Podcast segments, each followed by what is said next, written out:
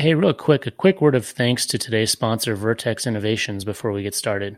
For over 17 years, Vertex has been building the nation's wireless and broadband networks. Providing project management, network engineering, and construction oversight are just some of the ways Vertex helps their clients. So if you're looking for more of a partner to help you with your wireless network designs, construction, implementation, or operations, reach out to Vertex.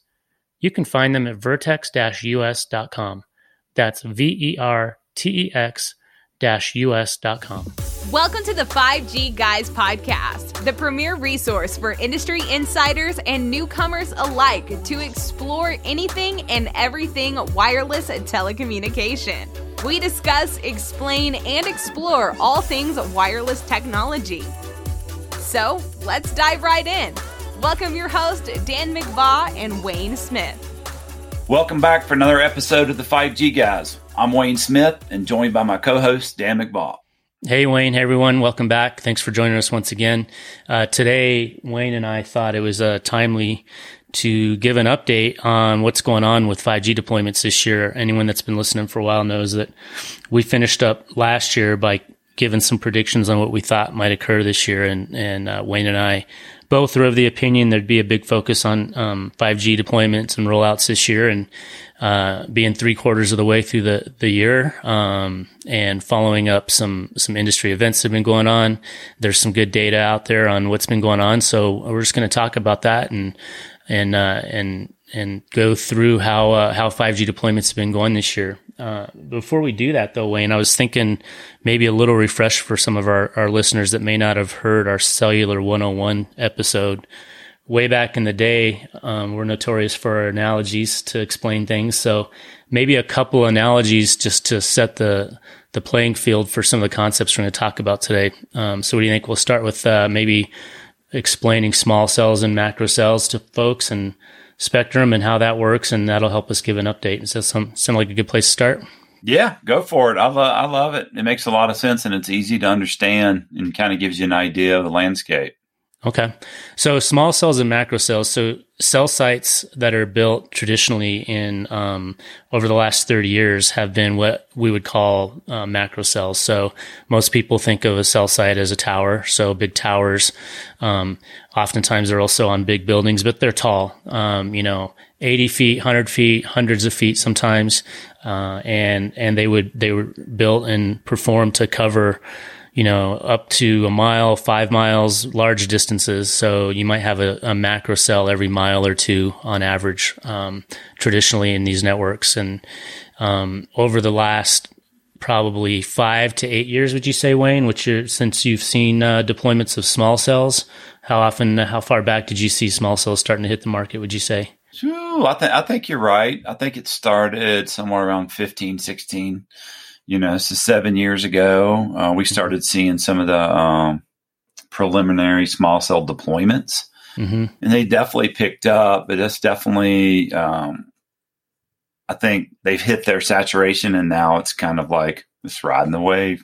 Yeah, yeah. So for listeners, uh, what a small cell is, um, these networks got to the point that you know large swaths of coverage were in good in good place, but then there was pockets of networks that needed um, either small areas that needed more coverage or predominantly small areas with high density of traffic that they needed to offload that traffic um, because they couldn't support the capacity demands of the network. And so the concept of small cells, um, it's been around for probably 20 years, but it really started being used by the carriers um, in large scale. And they're just smaller versions of a cell site Oftentimes they're on uh, light poles. They might be 20, 30 feet tall.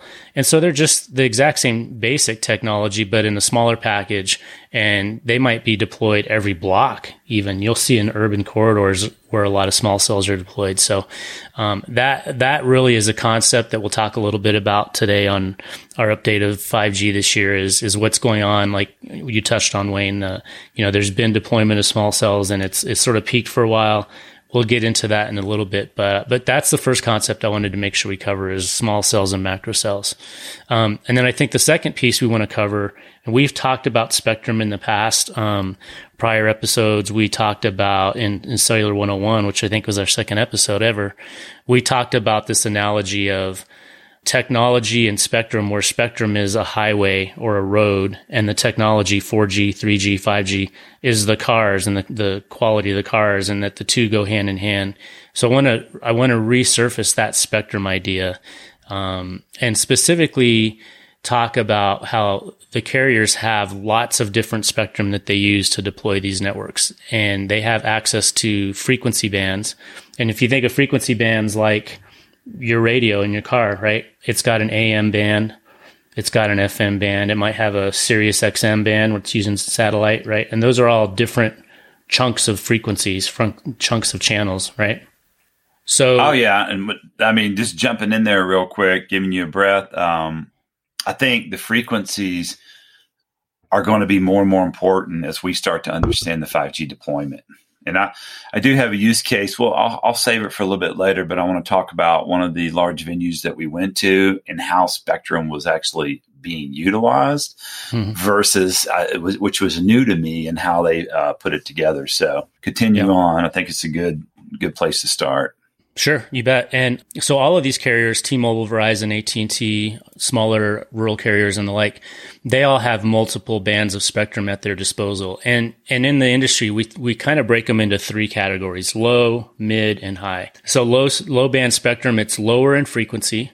And it's going to cover the furthest. The lower the frequency, the better it propagates through trees, through buildings. It has better propagation characteristics. And then as you go up in frequency, those channels don't propagate through materials as well. They're more lossy.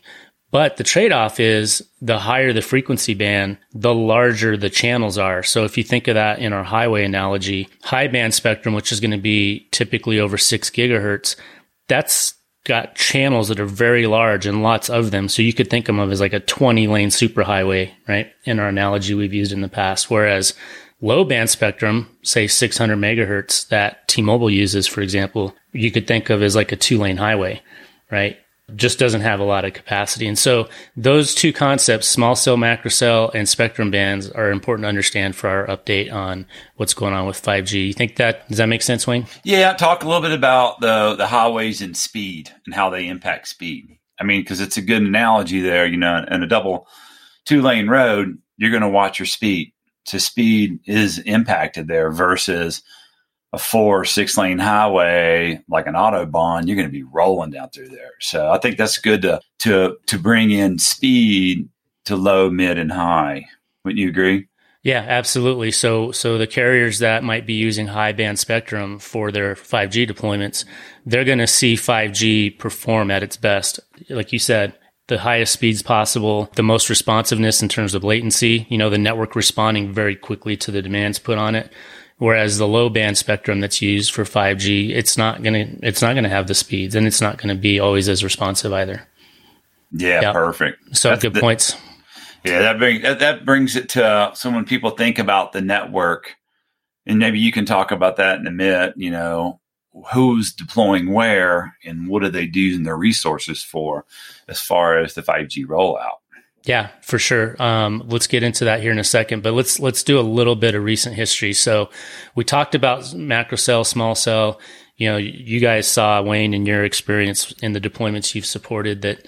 You know, if we go back to the mid, you know, 2015 2018 timeframe, the carrier's main focus was on what we call densification. They were really trying to get the most capacity out, the, out of these networks and really refine their coverage. And so they were doing a lot of small cell deployments in urban areas. Uh, they got out into some suburban areas as well, but you know, for two, three years at the end of, uh, you know, 2018 to, to like 2020, that was really their focus. They were offloading capacity on their 4G networks, building these small cell networks and preparing for the, the coming of 5G and getting those small cells and their traditional base macro cells ready for 5G. Uh, does that sound about right based on, on what you guys saw in the networks, Wayne? Oh, for sure. In our deployments, I mean, you hit it great time. It was about densification of the network in I think in terms of infra- infrastructure deployment, we're talking thousands of sites. Mm-hmm. Macros, you don't think of thousands of sites; you think of hundreds, in you know, in different markets. So definitely agree with that. So, yeah, um, and then we hit 2020, which we all know was very unique in a lot of ways. Not just because that's when the technology of 5G started to really become more available and the networks were ready to have 5G deployed.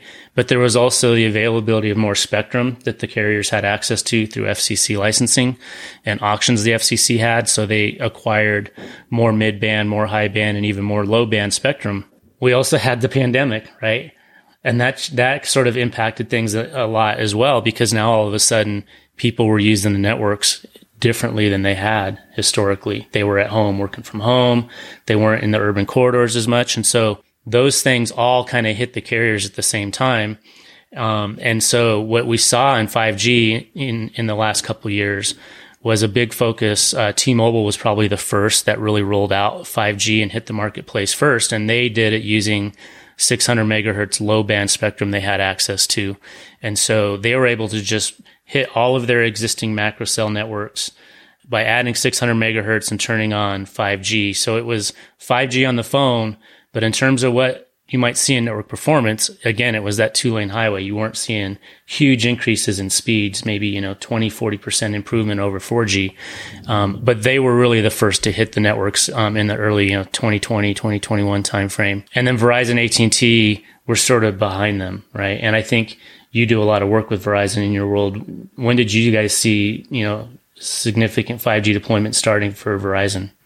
Well, I think to your point, prior to 2020 and the pandemic, they were really focusing on these big urban areas, tons of users, tons of maybe use case scenario. And then when that happened, that use case kind of fell apart. All people started leaving the city. We started having remote workers everywhere, and they started leaving those high cost centers. I mean, I think if you look today, and we're, we're two years into it, San Francisco have lost tens of thousands of people, New York and those metropolitans.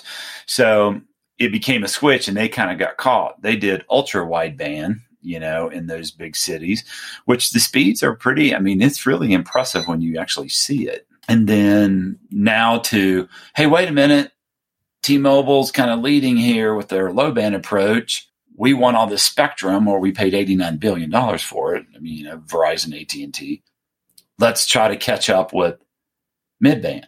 Right. Yeah. Yeah. I, yeah, and, and I think that's an important point is when that when T-Mobile or excuse me when Verizon AT&T first started looking at their strategy for 5G, they had acquired a bunch of high band spectrum, very called millimeter wave spectrum. And the, this spectrum is the super highway 20 lane, you know, go freaking as fast as you can go, um, support for technology. And that was, they thought that was going to be their focus. And to your point, that's ultra wideband is what Verizon calls it. Um, I, I, can't remember what AT&T calls it, but that was, they started rolling out that really high band, high frequency 5G in these urban corridors but what they found was A, it doesn't cover very far, right? Yeah. Very small footprint.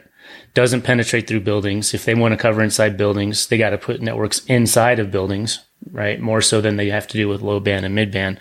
And with the pandemic, like you said, they realized, okay, we need to rethink our strategy. And so they acquired C band spectrum, mid band, uh, mm-hmm. uh, three, four gigahertz spectrum. And that was their big focus. And as we finished last year, they were going to start the year with a huge emphasis Verizon AT&T on deploying 5G on C-band, which got derailed a little bit by the shenanigans with the FAA and aviation, which if you listen back to prior episodes, um, Wayne and I did, I think, a total of three episodes over the end of last year, beginning of this year on that debacle. But um, so they came into this year really trying to focus on hitting 5G hard in their C band, mid band spectrum, right? Yeah, I think, and and what's 2022 been? It's a, it's it's been one of those years of inflation, supply chain issue from the pandemic of cleaning itself out.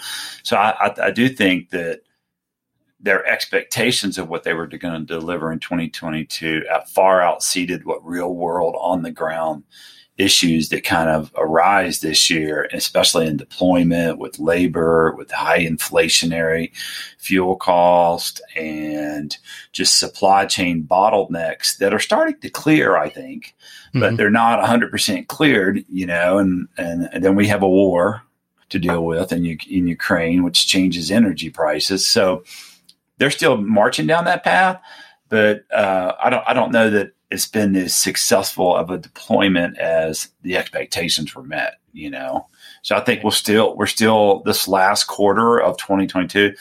From what we see, and it's going to be a massive deployment quarter, like one of the biggest ever, to try to get the projects done by the end of the calendar year. Definitely, yeah. They're all kind of playing catch up, right? They they mm-hmm. they didn't get the momentum they wanted at the beginning of the year, um, but things are starting to sort themselves out. They've started figuring out supply chain. It's still a problem. Don't get us wrong, right? But yeah. they're starting to figure out strategies on that.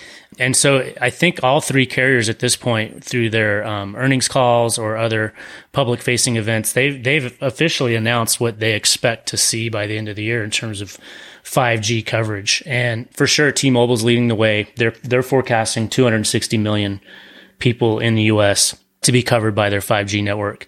And then uh, in second behind them, Verizon's forecasting around 175 million, followed by AT&T at 100 million. So when you look at that, you know, T-Mobile is forecasting more than double the coverage of population with 5G over AT&T at the end of the year. And, you know, will those numbers truly happen? Are they accurate? You know, who knows?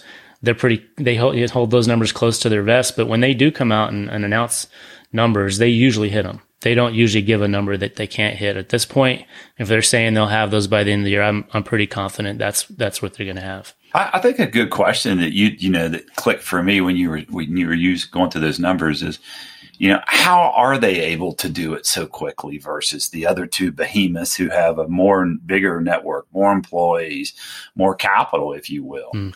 Like, how does T-Mobile? What what what's your take on that? Well, it's a couple things. So, for one, they had uh, access to uh, 600 megahertz spectrum, low band spectrum that they had acquired, um, and had a clear strategy from the day they acquired that spectrum that that's what they were going to use it for. And so they had a bit of a head start on Verizon and AT&T because Verizon and AT&T needed to um, either harvest some spectrum, meaning um, get rid of 3G and 4G on some spectrum they were already using to make it available for 5G, or wait until they had access to the new spectrum they'd acquired, like the C-band or the millimeter wave spectrum, to um, to do their deployment. So T-Mobile had a bit of a head start with that strategy. Um, as many people may or may not know, T-Mobile also acquired Sprint merger acquired, depending on how you talk to. Um, through that acquisition, um, there was some activity that Sprint was already doing on 5G deployments as well. So that also gave them a bit of a head start. Um, and they've just been aggressive. Uh, you know, they've been head down with their strategy and, um, and like I said, got an earlier start. So, and what they did was they literally just added 5G to all of their existing network and did a massive overlay uh, nationwide on their macro cell network. So they they focus more on let's get 5G on our macro network versus doing a strong 5G densification like AT&T and Verizon did in the urban corridors. And so I think that's what really they got more bang for their buck, if you will. They covered more pops per cell site that they rolled 5G out on. Yeah, I think one of the most interesting things I've seen about speed this year, and I think it's worth noting, talk about a little bit as you talk about the carrier. So we went to the SoFi Stadium, you know, giant stadium. I think it has holds hundred thousand people out in the LA area, and the use of the spectrums together was pretty amazing. I haven't seen you know that in my you know in my uh, deployed in a working network, but like we were connecting on the mobile at 3.6 gigahertz Wow. And inside that venue area is a good use case application for how 5G can really achieve speeds. And from my understanding, they were combining the spectrums to get mm-hmm. you the most throughput for it, not just one single spectrum, but all three together. And it's pretty impressive when you look down, you see 3.6 gigahertz on your speed test you're definitely knowing that it's it's coming down the path. But you know, is that expectation of those kind of speeds for everyday Americans who don't live in urban corridors? I doubt it. Right. Just don't you know? Just don't see the deployment of. And in the in those closed venues, to Dan's point, antennas are everywhere. You just can't see them. They're built mm-hmm. into the stadiums these days, as we learned a couple weeks ago from Morton's, and You know, they're already built. Um, so pretty pretty amazing to see something in action. But then in our regular uh, everyday lives, you know, we're waiting for mid band, low band coverage so we can start to see improvement in the networks from that side. Right. And, and, and you point out, I think another point that I'll, I'll reiterate is, in that example of SoFi, it was a brand new greenfield opportunity, right? A brand new, a brand new facility that didn't already have existing cell sites that had to be changed to add 5G, um, harvest, you know, 4G or 3G off of them first to make them available for 5G. It was brand new. So they could, they could throw the kitchen sink at it out of the, bu- out of the box. Whereas the rest of our networks, these carriers have to go back and touch them over and Yeah. over. Like you, you know, in your world, how often do you guys touch the same the same cell site per year? Even right? I think some of the numbers um, every three years, Mhm. And you know, I think the network's probably been rebuilt every five years, and that means the components and all the stuff on the tower and the remote radio heads and the antennas, you know, whatever that is. And so it's a constant innovation of infrastructure. And in order to achieve where we're at today, not tomorrow, you know, and that's the hard part to always remember. Um, because people still ask me one of the biggest questions I get, "Hey Wayne, 5G's here. How come we still have drop calls?" Mm-hmm. You know, and and I think in 2023 what we're going to see is a lot more macros. Tower business is still good, you know, and it's still great.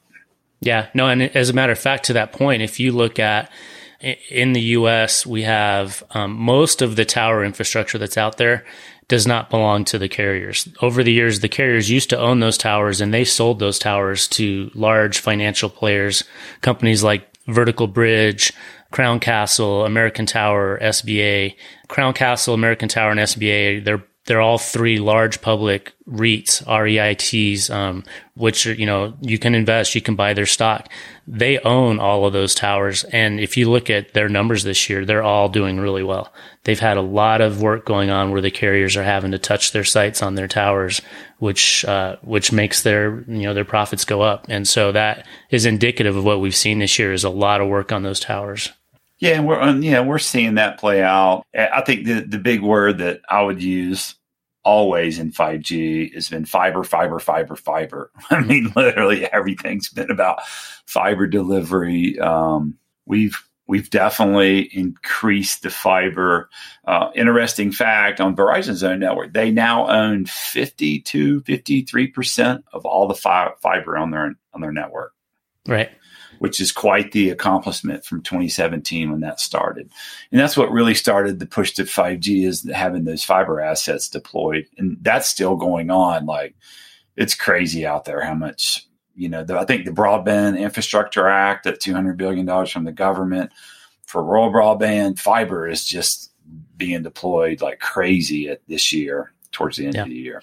Yeah, no, that that's a good point. And you know, both both AT and T and Verizon made a big part of their strategy to really focus on fiber deployments, and that focus probably also slowed them down a little bit on their initial 5G rollouts because they were so focused on trying to get that fiber built. You know, you go back to our episode, "Wireless Needs Wires."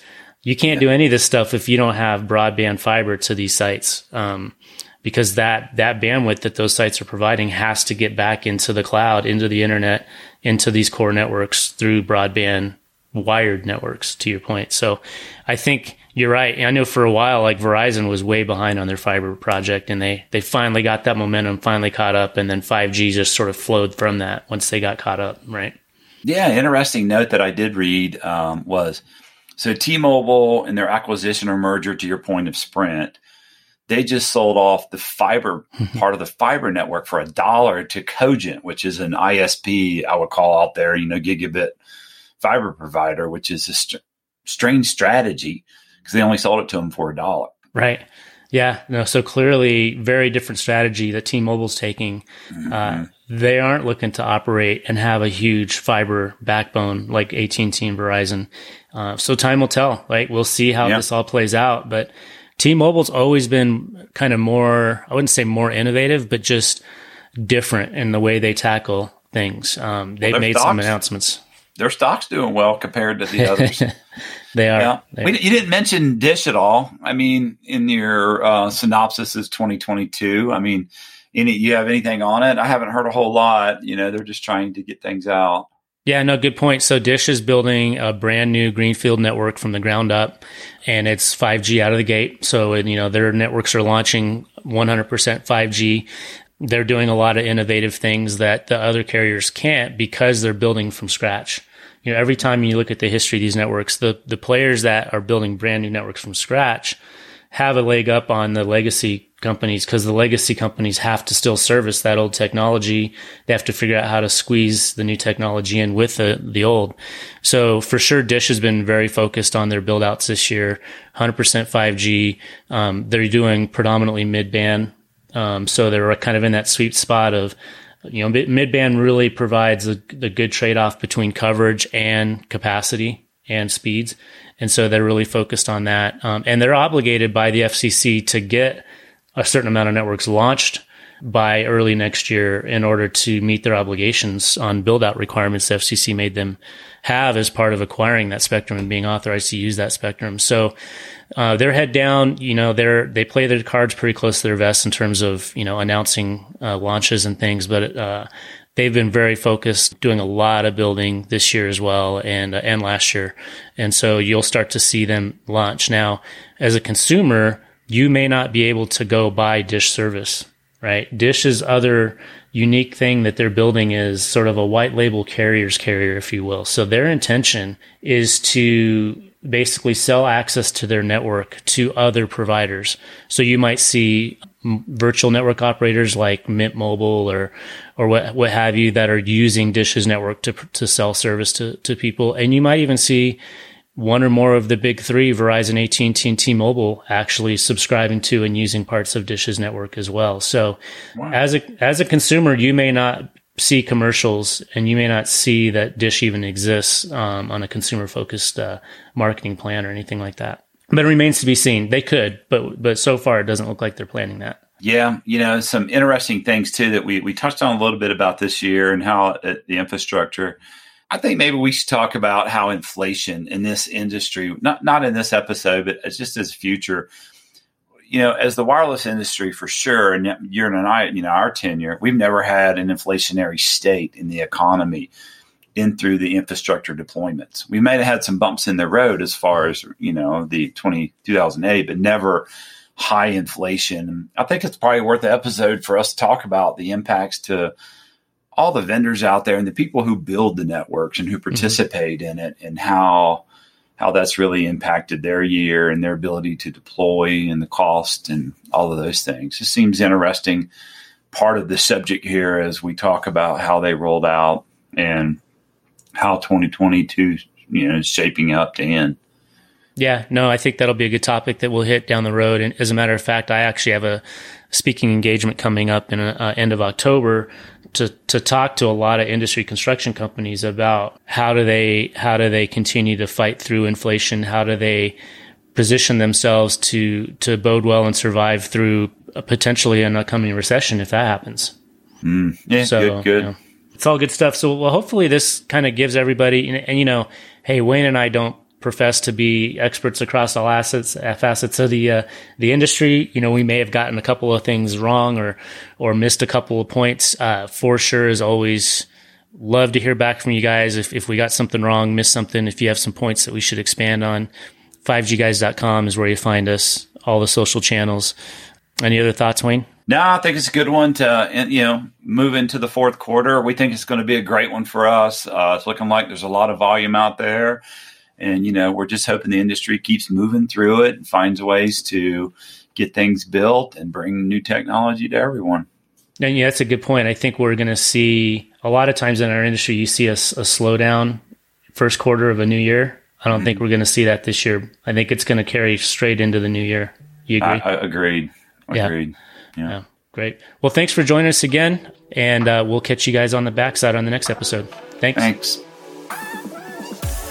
Thanks for listening to the 5G Guys. For more resources and to connect with Dan and Wayne, check out their website at 5gguys.com.